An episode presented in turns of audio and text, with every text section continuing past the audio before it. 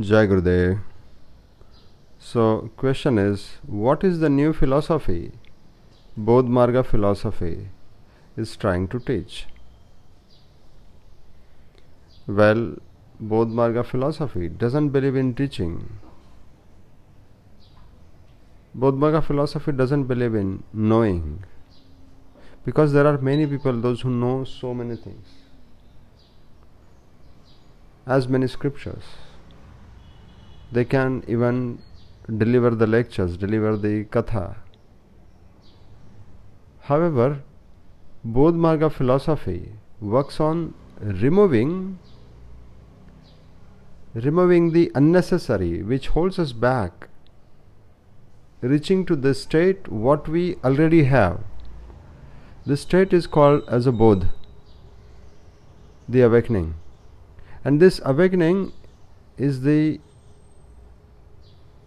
thing which is already there. It is not to be achieved or not to be reached through teaching, and through teaching and through knowing, this doesn't happen. All the scriptures are supporting this. So then, how does it happen? It happens through the presence. Because this is bodh is a contagious phenomenon. Whoever is in the bodh means the awakening. Wherever he goes, he shares these frequencies to as many. And whoever gets encountered with this person, even he also starts to see the difference in his awareness. And the ongoing presence, the ongoing association, brings him into the similar kind of a state. So we call it as a satsang. So Bodh Marga philosophy believes a lot in a satsang. So satsang is the association with the higher being. We also call it as a Vishwatmak Dev, who has Vishwatmak Dev is the universal soul, a soul which is universal. And that potential, we all human being carries that potential. So, in a short, Bodh Marga is a philosophy to reach this state of universal being, the oneness.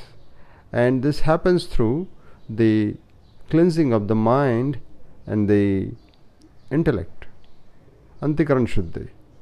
And again one cannot do this by his own. This happens in in the association the satsang.